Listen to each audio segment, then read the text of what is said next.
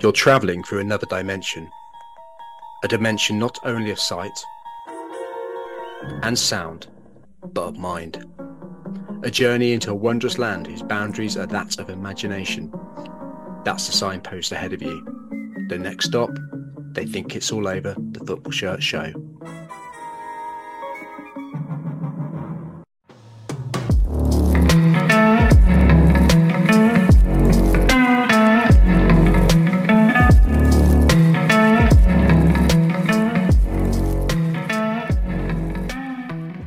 Welcome to episode 43 of the Football Shirt Show. I hope you're all in high spirits as you join us on this All Hallows Eve. I'm Adrian, Football Shirt Talia, and let's say hello to the rest of the Motley crew. Hi, it's Mike at Footy Shirts. And it's Tom, the spooky, the spooky shirt fan.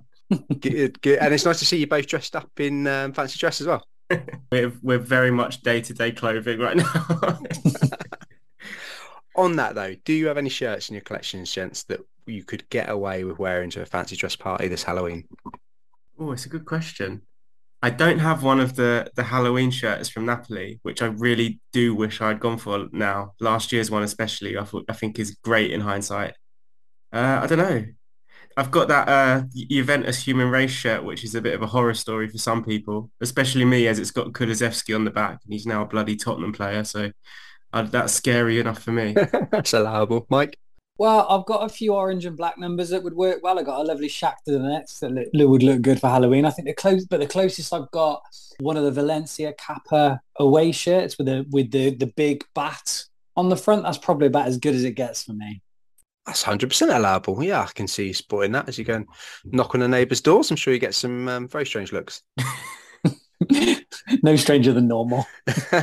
you do have the Napoli Halloween shirt though, Adi, don't you? I do have last year's Napoli uh, Halloween shirt. Yeah, the black one with the spiders on it. So that that's the better of the two, though, isn't it? I think. Yeah, I think so.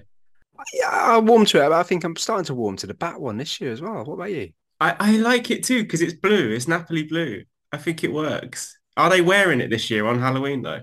They've already worn it, haven't they? But I don't know if ah. they're wearing it this weekend or not. I, th- I, think it does look quite good. I, I remember not to, not long back actually. I think I messaged you, Edie, asking if it was available in kid sizes because my little boy Arlo saw it and immediately wanted one. But I've not not seen it in any kid sizes anywhere yet. That's uh, yeah, it's not a cheap Halloween present that either in terms of what the men's the men's ones went for. So, um, but Tom, you had a new arrival this week, didn't you? I did. I had the uh, Inter Milan third shirt. Uh, I went for the Dri-FIT ADV and it is absolutely beautiful. I really liked it. The the cuffs and the collar had a real like kind of retro vibe to it and I thought, sorry, I'm going to go for it because I wasn't a fan of the away shirt this year. But yeah, I'm very, very pleased with it. And Nike still king of the, the professional version of shirts. I think they far superior to the other manufacturers, in my opinion. I, would like to give a follow up to last week because you mentioned my ruined name set with uh, Choupo-Moting on the back. Now, firstly, I still haven't even received that shirt yet. So for anybody who's going to be buying directly from Bayern Club Shop, be prepared for a long wait. Anyway, even worse than that, the reason I bought from the club shop and paid, I think it was uh, it's 80 quid on Adidas with the name set, and I paid 99 pounds to buy it direct was because Choupo-Moting name sets have never been stocked on Adidas. And it finally made it to this country. And the tracking says it's due to be delivered to me tomorrow. And today, Adidas stocked Choupo-Moting name sets on all of their shirts. So I could have saved myself a good 20 quid just by waiting.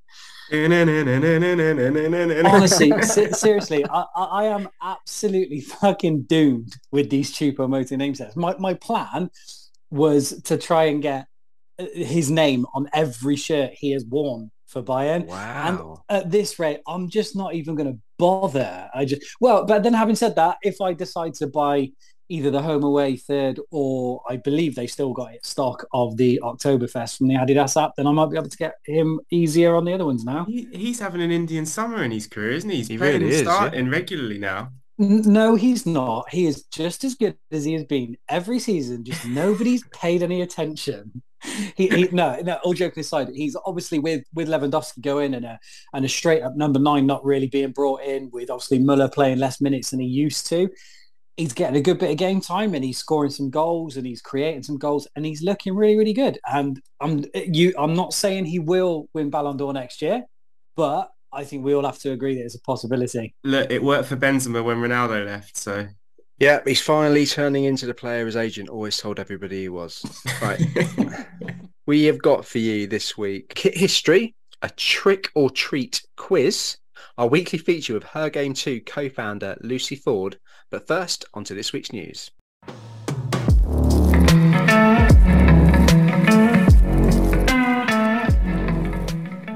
We are fans of shirt design and innovation, and hats off to Racing Club over in Argentina who have come up with a world's first.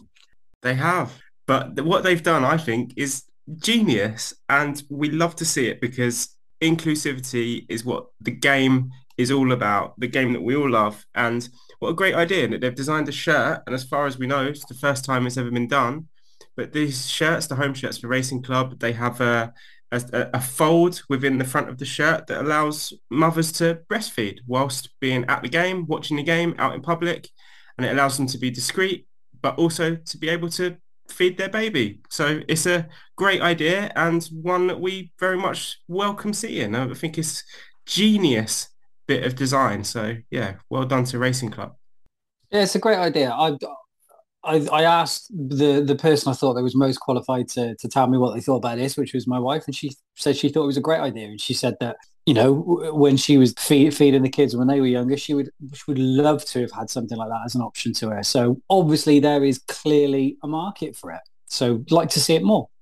Well, on that, a really good thing about it as well is they haven't patented the design. So they've on purpose left it open so that other clubs, other manufacturers can come in and uh, and offer the same sort of garment for, for their teams as well. So it's re- I think it's really sort of commendable of them.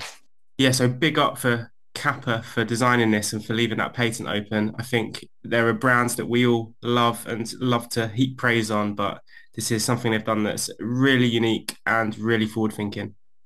Here, here. Right, it is Halloween, so let's move on to reports of a Manto de Massacre over in Brazil. So this is Atletico Mineiro, right? Yeah, so Adidas have confirmed that they the, the Manto de Massa will be no more. Obviously, this, I, I don't know how much people are aware of this. Most people who listen to this podcast probably are, but it was never really a proper football shirt without sounding like a snob. It, it was never designed to be worn on the pitch. It was simply uh, a fan shirt. Um, so Adidas have basically said that that's not going to happen anymore. So yeah, it's it's dependent on whether it's done in house or not. What do you guys think of that? Were you fans of the, the, the shirts anyway?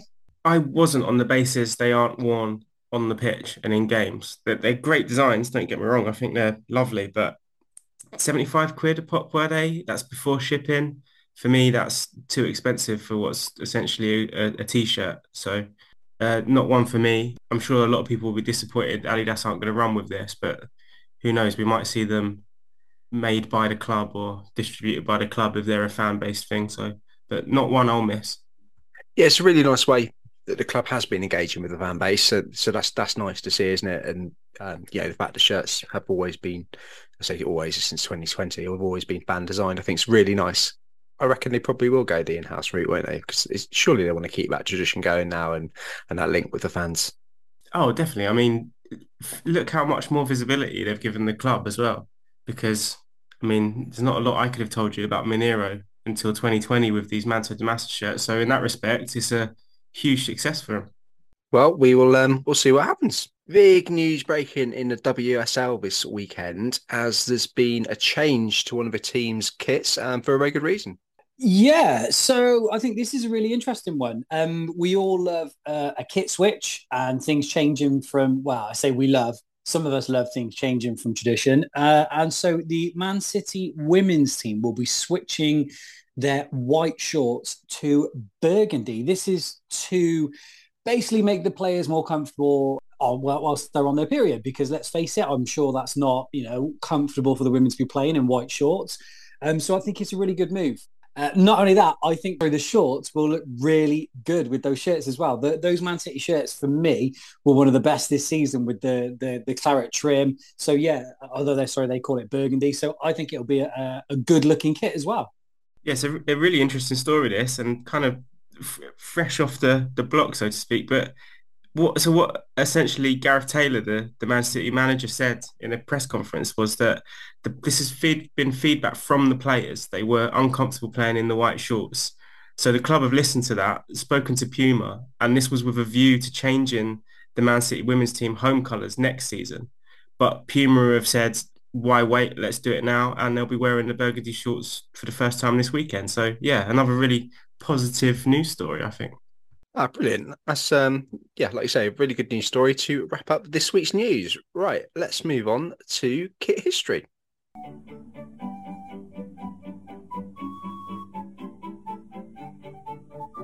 Kid history, kid history, we haven't made it up. Kid history, kid history, we read it on Wikipedia. So for kit history this week, unfortunately, I couldn't find anything Halloween themed, but I do have a question for you two guys.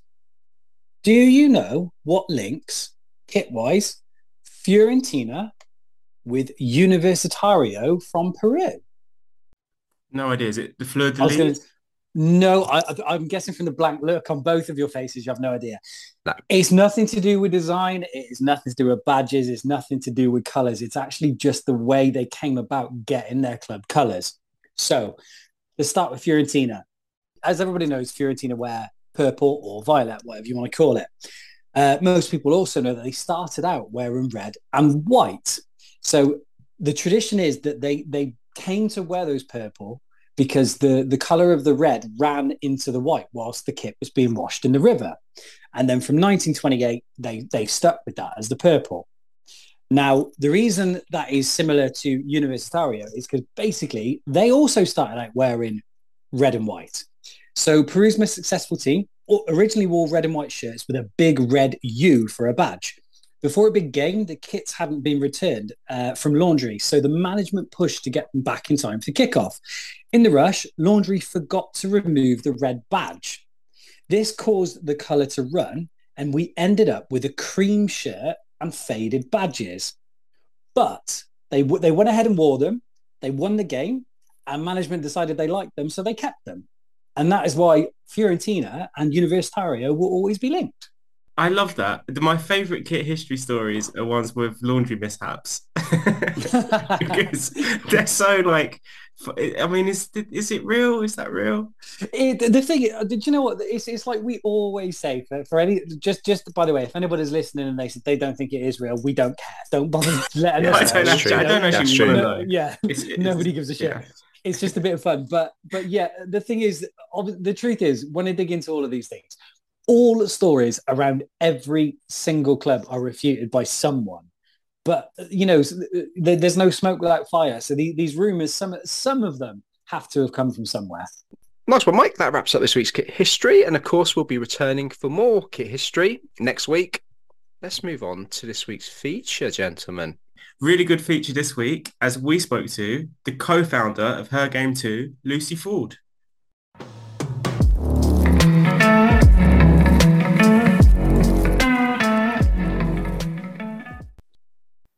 So today, for our feature on They Think Kits All Over, we have a very special guest with us who was the co-founder in 2021 of one of the leading football programs out there and one that is taking over the game for very good causes. And I want to welcome with us today, we have Lucy Ford from Her Game Too. Hello, how are you? Yeah, we're good. Thank you so much for joining us. We've been kind of wanting to get someone from Her Game Too on for a while now because we're, we're big fans of the of the campaign and of the the shirt that we'll come on to a little bit later. But I guess first things first, do you maybe want to give a quick introduction of yourself and how this all came about? Yeah. So, uh, hi everyone. I'm Lucy. Um. So, for reference, I am a big Bristol Rovers fan um, have been supporting them since the age of 10. I'm not 10 years old anymore. So yeah, it's been it's been uh, crazy 16 years supporting the gas through a lot of ups and downs. Um my very good friend Kaz, um, who's also a fellow Bristol Rovers fan, obviously with lockdown, we were kind of watching games on iFollow. Um, and she basically tweeted about scoreline for another team and got like a ridiculous amount of abuse, you know, sexist abuse, comments such as, you know, get back to the kitchen, you know nothing about football because you're a woman, um, and really personal abuse about how it looks. Um, and you know, it really did affect her. And she said to me at like the time, you know, if uh, we were going to games in person, um, and that had happened, like she wouldn't wouldn't want to, um, and she's a season ticket holder like myself. And then it was about April. In April, um, she came to me and said, you know, do you feel like there's a campaign out there tackling sexism in football? And I said I wasn't really aware of one. I knew of rainbow laces for homophobia, you know, kick it out for racism. Um, I didn't feel like there's anything really out there talking about sexism.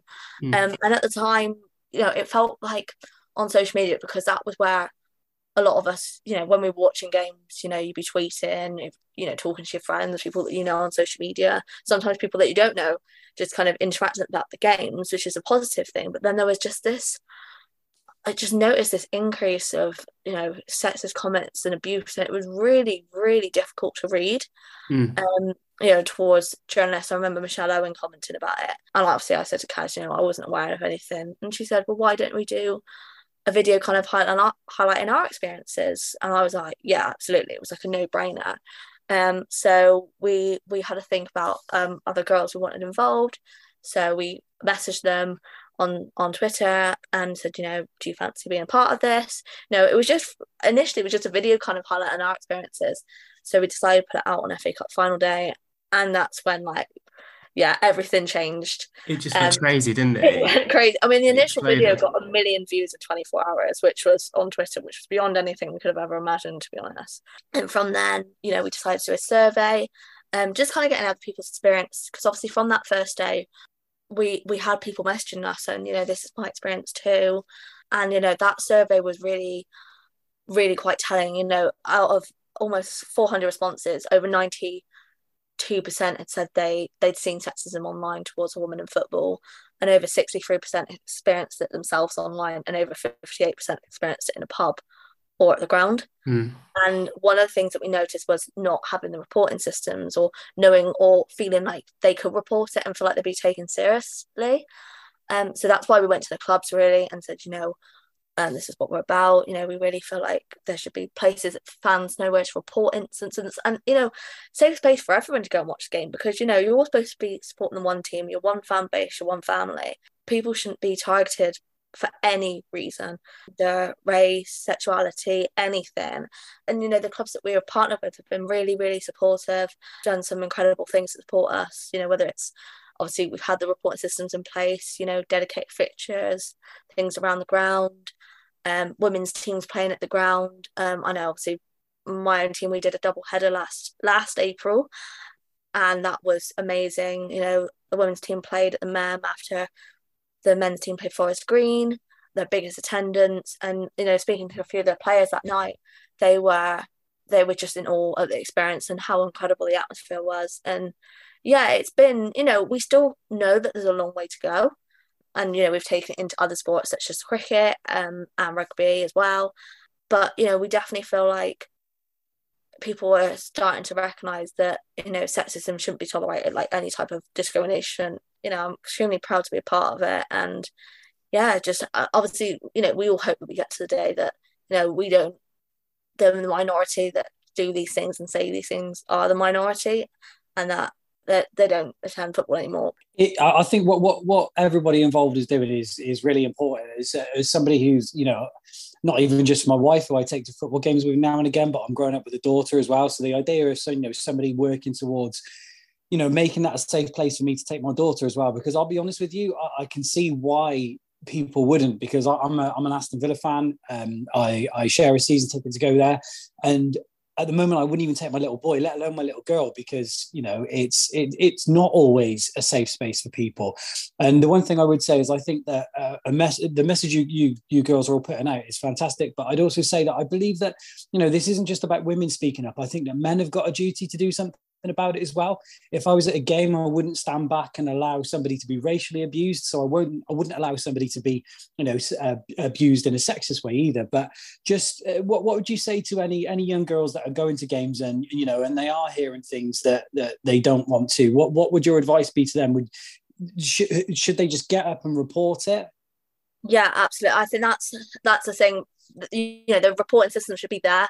They should be able to go to stewards and say, you know what, this is happening to me. With the clubs that we are partnered with, they have the reporting systems. So the posters, it's either a phone number or a text number or email. We've also got a reporting system on our website as well. So we can kind of follow up with the clubs. If we're partnered with them and we've got an ambassador for that club, we can take it to the club and say, look, we've had this report through from you know this game if if someone feels like they want to do it and they want to do it anonymously as well um, because that's really important because some people may not feel comfortable say, you know, this has happened to me, this is who I am, but just feel like they actually want to say, you know, this has happened, but I just, I don't want to, I want to keep my identity private, which is absolutely understandable. But yeah, I think what you're saying about male, male allies is really important as well. And I think I've definitely noticed that on social media um, in the last year or so is, you know, you see seeing those male allies kind of stand up and be like, no, like, why are you saying that? That's not okay. Um, and I'm really, really grateful in my, my family um, to have male influences who are who've always been and still are so supportive of me loving football, supporting the same team. I mean, it, I, I laugh because the story I tell people is when I was like a baby and I was born literally just before Euro 96, my dad was looking after me whilst my mum was having a bath or doing something. And, you know, she came down and, you know, Euros was on the TV and I was sat there quietly watching it. And my mum was like, is, is she okay? She's like, yeah, yeah, she's just, she's just quietly watching the football. And my mum said to me, I should have known then you were going to be a football fan. so, you know, it was always, it was literally in me from like a baby. I just didn't know it then. I think, um, as you've both said, it's, it's, it's terrible that we're in this position where a campaign like this is needed. And, but it's so heartening to see the response since you started this up in 2021. I mean, the amount of clubs that have got behind this to support what you're doing, Villa, one of those, Mike, you've got Everton, Fulham, Bristol Rovers, you've got Sutton United. I mean, it is we're talking all levels of the game, and they're all backing this initiative. It's great for visibility. But one of the things that you did that was great, and we'd really like to hear a bit more about it, is this special kit. Yeah, it was um yeah, so our merchandise partner is or one of our is Hope and Glory. Um, now they do football kits for, for such as Barry AFC, um, and they came to us literally on the first day and was like, "We really love what you're doing. Um, we really want to support you." And I was like, "Oh, I've heard of them. Like I've heard of them in Manchester. I used to live in Manchester, so I was like, I, I know of them. I think I've, I've seen their kits. They're really cool." Um, so yeah, they just started like doing like hoodies and stuff because we wanted to put the money back in supporting grassroots girls football because that's one of our, our one of our aims as well as well as tackling the sexism is promoting women and girls participation in the game in, in all kind of aspects but also um, supporting grassroots football um, because that's so important and I think you know we could talk about the Euros and how incredible that is but like Ian Wright said himself like if these young girls don't get the opportunity to play it in school um, then what what was the last like several months for mm-hmm. um but yeah, and then they said, you know, came to us and said, you know, be amazing if we could do this this shirt. And I was like, oh my god, that that's so exciting. And you know, to see girls wearing it um would be like the coolest thing ever. And then they came to us and you know, our kind of our main colours are black, um, white and yellow.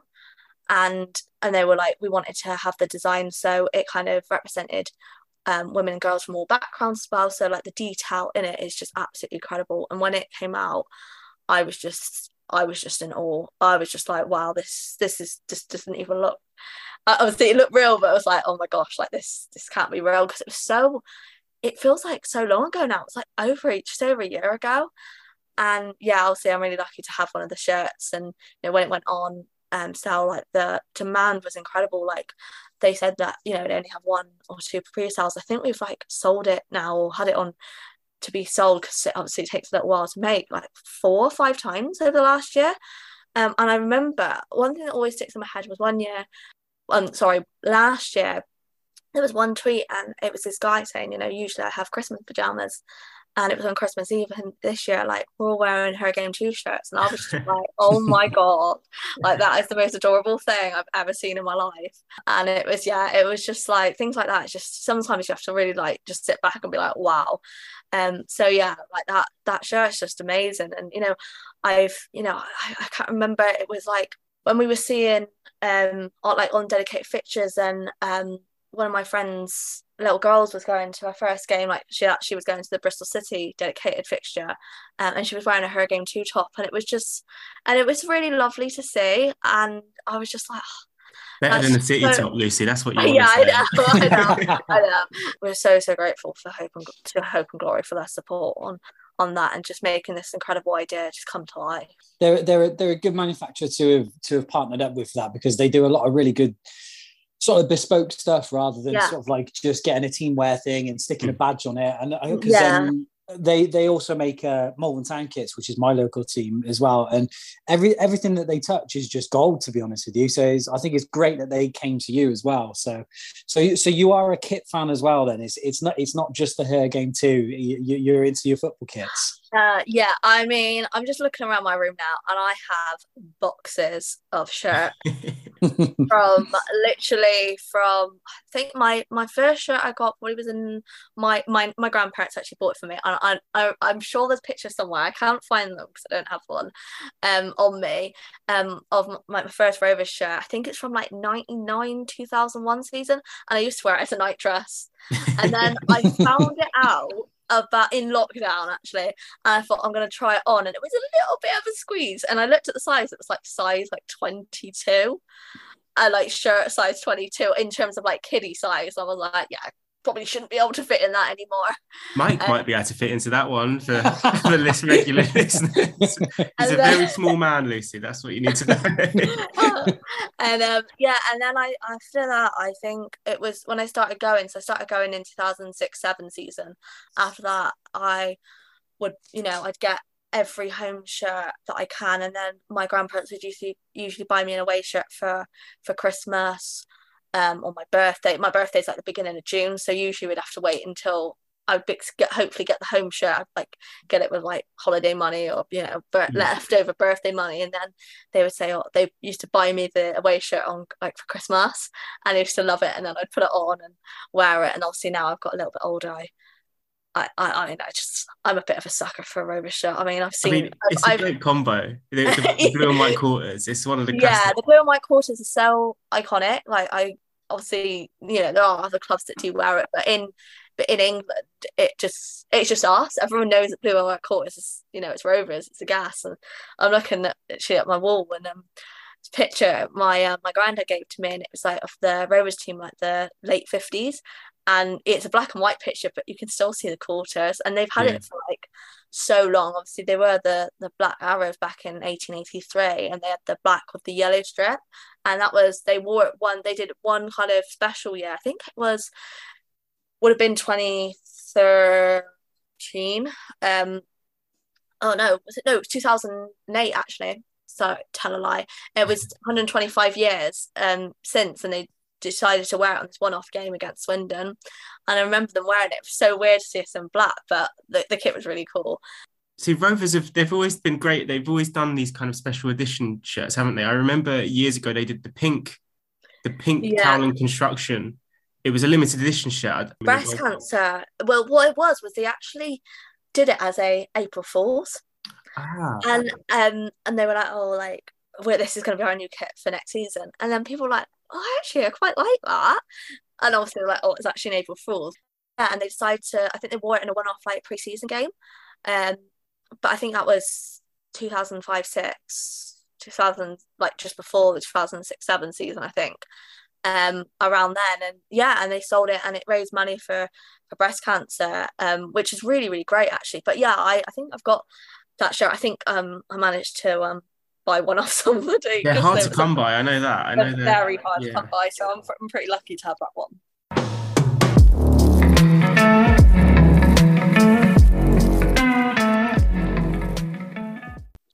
I was I was actually having a little look before uh, I came on into sort of like a little bit of the history with with Rovers shirts. And and just just so you know I did have a little look to see and they've worn the quarter since 1931 so it is it is a long old time.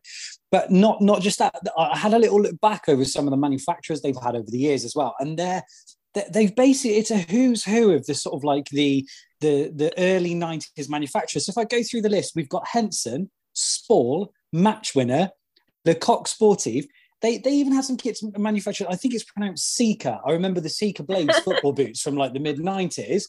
Um, onto Avec, Strike Force, Errea, and Macron. That's an incredible list of manufacturers. Yeah, I know. I mean, um, we're also partnered with the Terrace, and they kind of remade a couple of the shirts um, from like the early nineties. Um, and I know that I, I bought one of them because I was like, I've always wanted this kit. Obviously, I would love to have the real version, but, but that is like, if they're sold on eBay, like if they put on eBay, they go they're going on at like hundred quid a time, and I'm like, mm. as much as I want one, I'm not going to justify paying that at the moment. But they, yeah, but the remake is pretty cool, and and you know the Terrace done a really good job on on matching up to almost identical. With with that being said, we do have to ask you, put you on the spot, your favorite Rover shirt then. Okay, so my favorite one, obviously, you know, I love the blue and white quarters, is actually a away shirt. So it's probably easier to explain the story. So it is last year's away kit of the yellow and green quarters. But the reason why I say that is um, we actually had the green and yellow quarters back in the early 90s. Um, and it was my granddad's favourite shirt, favourite oh. ever shirt. And he would say to me every season, oh, I wish we could go back to the green and yellow quarters. I wish we could go back to the green and yellow quarters. Um, and and sadly, he passed away back in um, in April 2021.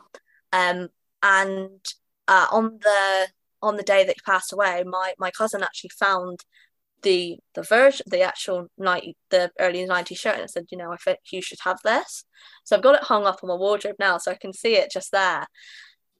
And then obviously, you know, a couple of months have passed, and then I like kit release day, and it's the green and yellow quarters, and I'm just like, that's we haven't had that shirt for like 30 years and of all the years to have it we've got it now um so for me seeing it it was quite emotional so i had to buy yeah. the the new one um and i love that shirt we had so many good experiences in that away shirt last promotion year. year too as well exactly exactly yeah. um you know we i mean i could I do a whole speak about how incredible the back end of last season was because it really was just the most maddest four months of my life, to be honest. I, I mean, I, I, yeah, I, even now to talk about it, it's just, it, it's, it still gives me goosebumps what happened because it was most incredible way to get promoted. But, um, but yeah, no, that that shirt kind of means a lot to me. Um, and I'm, you know, I, I've I only wore that shirt once, um, the original one, but yeah, I, I can, you know, I'm never going to put it away. It's just,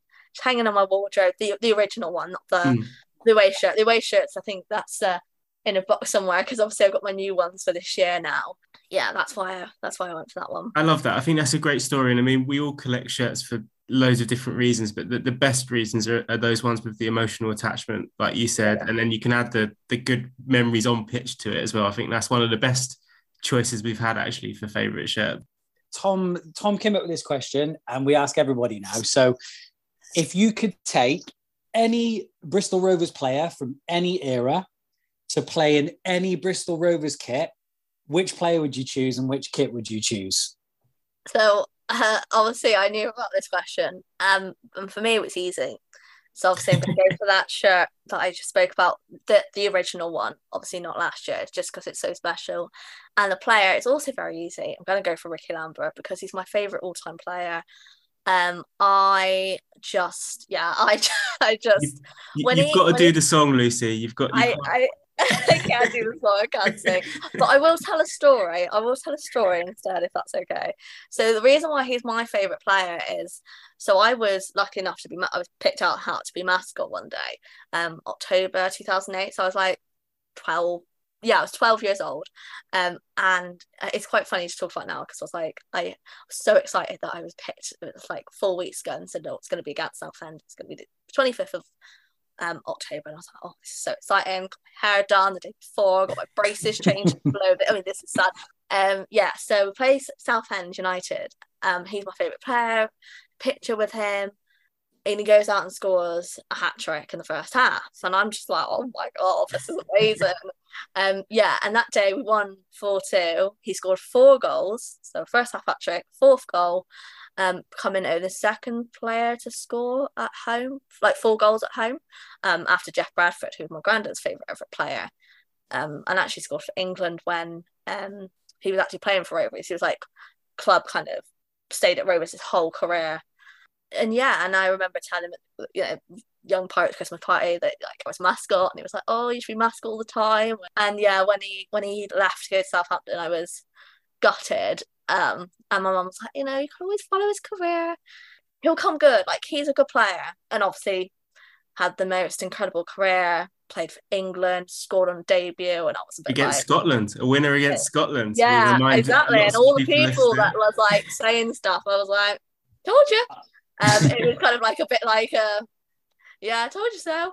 Um, but yeah, and, and yeah, and I, I was really lucky. I got to um, I was at um, an event about eleven years after, and we went to. I think it was like a old players were there and able to show him the picture and, and tell him the story of when I was mascot, and he was like, "Oh." So I, I was like, I was like, I definitely don't look like that anymore. Bearded, and I was like, oh, anymore with braces. yeah, and it, it was just, and it was really nice because it was like he was the same person I met in 2008, and it was just such a nice feeling that who started from literally like Liverpool youth team to you know working in a beetroot factory, came all the way through to play in England, play for Liverpool, play in the Premier League, could still be that down to earth, and I, I Mm. always respected that when I when I met him. But yeah, it was it was a, it was a surreal it was a surreal time. So yeah, it had to be those two. I, I, I think I think you'd be hard pushed to find anybody that doesn't really like Ricky Lambert. To be honest with you, I I um I'm a Cheltenham boy, so I, I grew up as a Cheltenham Town fan as well. But e- Ah. e- even as a Cheltenham Town fan, I still like Ricky Lambert. I think he's any player sort of like the him, the Vardys, the Tyrone Mings that have you know really really paid their dues and played in the lower leagues and worked their way up. I think everybody likes them. But I've I've got to ask one thing. I, I I've been in the away end down at the Memorial Stadium, and it's not a nice place to go for away fans. That I will say Uh, no, do, no, no. do, do they still have the cages for the away fans getting out? Uh, I don't Is, is it? know. I guess because I'm not in there, I can't say for sure. Well, well, I remember. I, th- I think it would have been around 2003. We we, we came down for an away day down at, at, at Mem, and um, we lost because Cheltenham often do. Um, and on the way out, it was probably the most intimidating experience of my life because we we were we exited out of the away stand and we were lined with a cage to protect us from the fans but what they just they, they don't do anything you know it was all harmless but they literally just shook the cage for the whole time we were walking out I don't know. I don't, I can't, I've not heard of anyone mention that mention that in the recent years. Yeah. I'm not sure, but but they they might have got rid of them now because obviously I mean especially from the, even back in the 90s and early 2000s a lot of the laws have changed with what you can and Yeah. can't have you know with Yeah. regards to restricting people but even even so for anybody who hasn't they need to get down to the memorial stone I think it's a it's a really quirky proper English football ground that you don't see many of anymore so I'd recommend No. anybody getting there and advise not to come when it's raining if you're in the terrace. That's all I'm gonna say. Yes. Bring a coat. Bring a coat. Um, but yeah, we you know we've even we've got an away bar now, so you know it might be a tent, but it's there. So well, if neither of you two are going to say it, I'm going to have to go. Ooh, are Ricky Lambert. I've got to. I've got to do it. It was one of the best songs in the football league. But Lucy, thanks so much for joining us today. We've really, really enjoyed that. And like, we just want to emphasize how much of an important cause this is. So if no one follows her game too, please make sure you're following on the socials on Twitter. the Twitter, the Facebook, and the Instagram is all at her game too. Um, Twitter and Instagram is all one word. Um, and Facebook is yeah the three words. Perfect. And also, please don't forget to follow Lucy on Twitter as well. She's at Lucy Ford underscore. And also, please check out the Hope and Glory shirt because I did check and they're in stock at the moment, which I think is quite rare because they do sell out. So please have a look. For anyone that hasn't seen it, very much Marseille away vibes from the other year. A, it's a great shirt. So please do check that out. But Lucy, thanks so much for joining us. No worries. Thanks for having me on.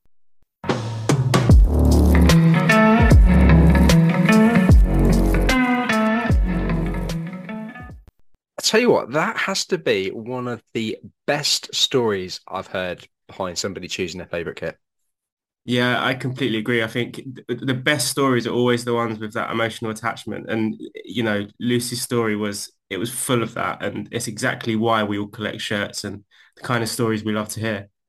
Yeah, it, I'll, I'll, be honest with you. It's it's straight up my my favorite uh, sort of like favorite shirt story we we've had since doing the pod. I think it's brilliant. Is somebody who, as a Cheltenham Town fan, uh, got into supporting Cheltenham Town because of my grandparents living on the road where the stadium was.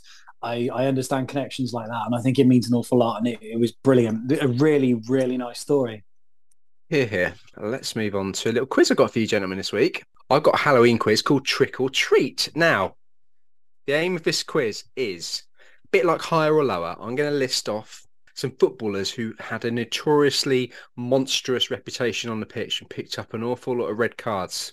I'm going to give you the first player, uh, the amount of red cards they had, and then you're going to take it in turns to go higher or lower. But instead of higher or lower, of course, you're going to say trick or treat. Trick being higher and treat being lower. Do we all understand? Yes. Yeah, I, I'm, I'm gonna I'm gonna say sorry. I'm gonna say yes, and I hope your research was better than last week's. no comment. Uh, no, my uh, my research this week is so good. It's not even from Wikipedia. It's that good. So, Tom, we're gonna let you go first this week. The first player that I have for you is Matteo Contini. He's defender from Italy, played for clubs like AC Milan, Napoli, Parma, and Real Zaragoza over in Spain. He picked up 20 red cards during his professional career. Wow. The first player, the next player I've got for you is Gary Medel. How many red cards has he picked up? He is a little goblin, isn't he, Gary Medel? Um, I think he's got less than 20, though. So I'm going to say treat. Well done. Treats, yes, 18 red cards at the time of recording. Mike, we have got the little goblin, as Tom said, Medel with his 18 red cards. How many red cards does Gerardo Bedoya have? Bedoya was a Colombian defender who retired at the age of 46, playing for the likes of Racing Club, who we mentioned today already, Boca Juniors, uh, and a host of clubs in Colombia as well the, the, the South Americans can be a bit fiery, can't they? And so so can the, the games they play in. So I'm going to take a gamble, and even though Medel the, the Goblin was quite high on 18, I'm going to go uh, Trick. Good cool, Yeah, Gerardo Bedoya picked up 46 red cards in his professional career. so uh, yeah, insane. Tom, for you, we're going to stay with a South American, and we're going to go with Paolo Montero. Juventus, definitely. That's where I remember him. He was terrifying, wasn't he, Montero? But he could never have got more than 46. So, uh, treat, treat. Treat, yeah. He got a measly 21. Mike, Felipe Melo. He was infamous for his antics on the pitch. Aptly named the Pitbull, the Brazilian international racked up more or less red cards than Paolo Montero's 21. I'm gonna say lower, so treat. Yep, he only picked up 20 red cards. Hardly trying. Fernando Amorebieta. I'm sure I pronounced that absolutely spot on. He's a Venezuelan centre back, no nonsense. He played for Athletic Bilbao, Fulham, and Middlesbrough. Did he get more or less? I remember him at Fulham, but I don't remember him being like particularly dirty. So I'm going to say less and go. Oh, this is going to be a trick question, isn't it? Which makes me think I should go trick. He got more treat. He got the initial treat. Okay, yeah. all right, yeah. So it keeps going. You're you're right. He got less. He only got 19 red cards. Coming up next, Mike, we have got for you Rafael Marquez, considered a legend in Mexican football history. How many red cards did he pick up during that career with uh, two Champions League titles, four La Liga titles, and he also won the French Liga with Monaco? I'm going to go lower and say Treat again. I, I don't believe he got more than 19. He picked up 21 red cards, Mike. 21. Let's have a uh, let's have a last one because I'm sure people are getting as bored as I am. Um, and let's stay on the other side of uh, El Clasico. Let's go with Sergio Ramos. So oh, the... one of the best descriptions of a man I've ever read about Sergio Ramos, football's most handsome bastard. Definitely got more red card, so I'll say treat. No, trick. trick, trick, trick. Yeah. So you know you're right. At the time of recording, and um, PSG have to play this weekend, so this figure may well have gone up. Uh, he has 28 red cards in his career to date. So um, Yeah, which, which, which, would usually feel quite high if we hadn't have heard about Bedoya, who got 46. That's more league appearances than Pegguy Arphexad had made in his entire career. Yeah, I mean, I need to look into. I'm I'm reading a little bit into him, and it looks like he then became a manager. And 21 minutes into his first match as manager, he also got sent off. So this guy, he's definitely got uh, a bit of a temper, I'd guess. I give up. An absolute disgrace. I am flabbergasted. Analyze it till the coach come home. Shocking. I am. I am disgusted with it. How you doing, guys? It's Paul here at Football Shirts. What I would put into 101 would be Venezia under Kappa. All Kappa stuff uh, that they've done for Venezia. For me, it's all just incredibly overrated, overhyped, overpriced every time they release a shirt, I think they've done six shirts now. It's just becoming more and more elaborate with the photo shoots, and it's just a load of bollocks for me. Um, it's just become one of these things where they could literally release anything now, and people would just lap it up. Of the six shots they've done, I think this season's home is the worst of the lot. Genuinely a horrific football shot that I hear people waxing lyrical about all the time, and I just don't get it. Cheers, guys. Yeah, uh, surely AD's got a reply to this first. Uh, I'm I'm conflicted here. So I think I've gone on record as saying I do think this year's are horrendous. I do think people have just jumped on the bandwagon, or they're still on a bandwagon they jumped on, and they can't be objective about them enough to say that actually uh, last year was a one-off in terms of last year's, I did like last year's. There were four last year, and I've got a couple of them. I just like the fact that they were different and they were trying to push boundaries. So, uh, yeah, I don't completely agree, but certainly, uh, yeah, this year I, I can see where he's coming from. I just think it's hilarious. Everybody thought we was going to get an angry Scott free episode, and there comes Paul steaming in. um, I'm also a bit conflicted because if he'd said this about the shirts last year, I would have disagreed. But based on the shirts this year, I completely agree with him. Thought the shirts last year were were good overall. Um, the hype was perhaps too much. I think CFS put them or the home shirt as their shirt of the year, which was certainly wouldn't have done that. But the ones this year, I I don't think they're anything special. In fact, two of them I think are objectively bad. The home one is just a fine shirt, and yeah, the hype is ridiculous for them. Um, so based on what is current and now, I would agree with Paul, and I'd say yeah, throw them away. Uh, yeah, I got to be honest. I think I'm with him as well, especially because I think if I look back over Venezia shirts over, I don't know, maybe through. I know there was a club change and so on and all that stuff that went with it, but um, I think in the 90s they had some by Diadora, some Verma kits, some Kronos kits, and they were amazing. I think it was so, so good. And I know I look back to the 90s at most kits and think they were better than now. However, I do think those legitimately were better than now. And even to add to that, I actually think Venezia's best kit of recent years was somebody will be able to tell me with I think it was the home kit by Nike that had the the hoops in the orange, the green, and the black. It, I don't own a Venezia shirt, but if I was going to go and buy one tomorrow, it 100% would be that shirt. I think it blows anything out of the water that Kappa did. Not knocking last season's because I do think last season's was a half decent set of kits that Kappa did. But I do have to agree with Paul because I think that a lot of it, a bit like what we talked about with the AIK box shirts, there's a lot of guff that goes with it. There's the photo shoots, there's the speedboats, there's the wellies. It's just there's a lot to unwrap in in a Venezia kit now, and and I and I have to say I probably agree with him and I would bin the the Kappa shirts.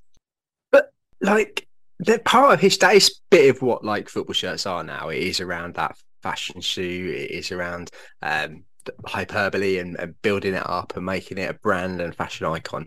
And I just think last year's were so different. They were fun. People did take them too seriously and, and you know what have you. But that, that's part of football shirt culture, and that's going to be part of the fabric of the history as well. I think, especially last year's, will be part of the history of football shirts. As you say, I don't think it, the home shirt was the best shirt of the year, but um, as a set of shirts, they, they, were different. They were game changers, and they're certainly in the sort of in top ten, maybe a couple of them for shirts of the year. I just think I said, how can you, how can we bin what was one of the top ten shirts of the year? I agree with you. I think uh, last year, especially, the kits were great, but you know they have annoyed me. They've annoyed me massively, and there's a reason I haven't got the home one in particular because I waited and waited and waited for them to stock somewhere with name sets or personalization because I was desperate for an Ampadu shirt. It never came, and I don't think it's ever going to come or happen. So I don't have that shirt. So it's annoyed me so much. I can't, I can't forgive them for it. So I'm, I'm going to stick to throwing them away. Well, they might have annoyed you so much, but I annoyed them so much criticizing this year's shirt. So they actually blocked me on Twitter because they didn't they didn't like me criticizing their shirts. Can you believe how sensitive they are? Actually, you reminded me about that. Actually, so, Sodom, Sodom, I'm not, room 101 yet. I'm, I'm going to be honest with you, AD. I probably would have blocked you myself if we didn't do this pod together. So you, you can't blame them for that. Imagine being so sensitive though. They couldn't even handle somebody going, at the shirts aren't very nice do you know what? I, I think uh, there, there's a few people who have said the same though, and that that's a bizarre thing for uh, a social media account of a, a, football club that's trying to get itself, you know, kind of uh, because uh, I mean, without sounding like too much of a dick, let's face it, a couple of seasons ago, especially in the shirt sort of like capacity, they were nowhere. They were nowhere. They the Nike kits kind of brought them through a little bit, and then it's the kappa that have elevated that. And I am being funny. If you're going to run social media for a football team, you cannot be that sensitive. If you're going to be on Twitter at all, you can't be that sensitive. so let alone running a football team. But but going back to these shirts, anyway, the reason I would put them in is because last year, I do think last season's were, were decent as a set, but I don't think personally I didn't love any of them individually. But that's not enough for me to say that overall the guff that goes with them. Okay, so um, I'm sorry, your shirts are going to go into Room 101 Venezia, but uh, with a bit of luck, if things keep going the way they are, you'll have the best social media team in Serie A. they are like second from bottom in Serie B at the minute. Really? Christ. Yeah. Jaws to close this week's haunting episode of They Think Kits All Over. We thank you all very much for listening. Yeah, as always, thanks to everybody who follows us on socials, leaves reviews, retweets everything um, just uh, yeah, keep keep an ear out for what we've got coming up soon because we got some really really big guests coming out and we've got something special coming up for over Christmas to keep you all occupied whilst you're stuffing your fat faces full of turkey and mulled wine and whatever the shit you put in your face over Christmas. We should probably say a word about where Scott is this week as well. And actually, what I'll do, um, it's a shame he's not here because Scott actually did a really good thread on our Twitter account about badges and name sets and making sure you know you, you tee the two up correctly and and don't ruin your shirt. It's a shame he's not here to take the compliment, really. Nah, fuck him. Does anyone know where he is? He he's not allowed to say, is he? It's all you know. Shh. It is every full moon, though, isn't it? Have you noticed? And he's got very hairy hands for the listeners that don't see him. I don't know if this is just coincidence, but I'm sure he was missing last time when the Queen died, and this time is when when a new Prime Minister's come in. So there's definitely something big going on when he's away, you know. Well, there we go. I tell you though, there's one thing we can do with Scott not here. They think it's all over. It is now.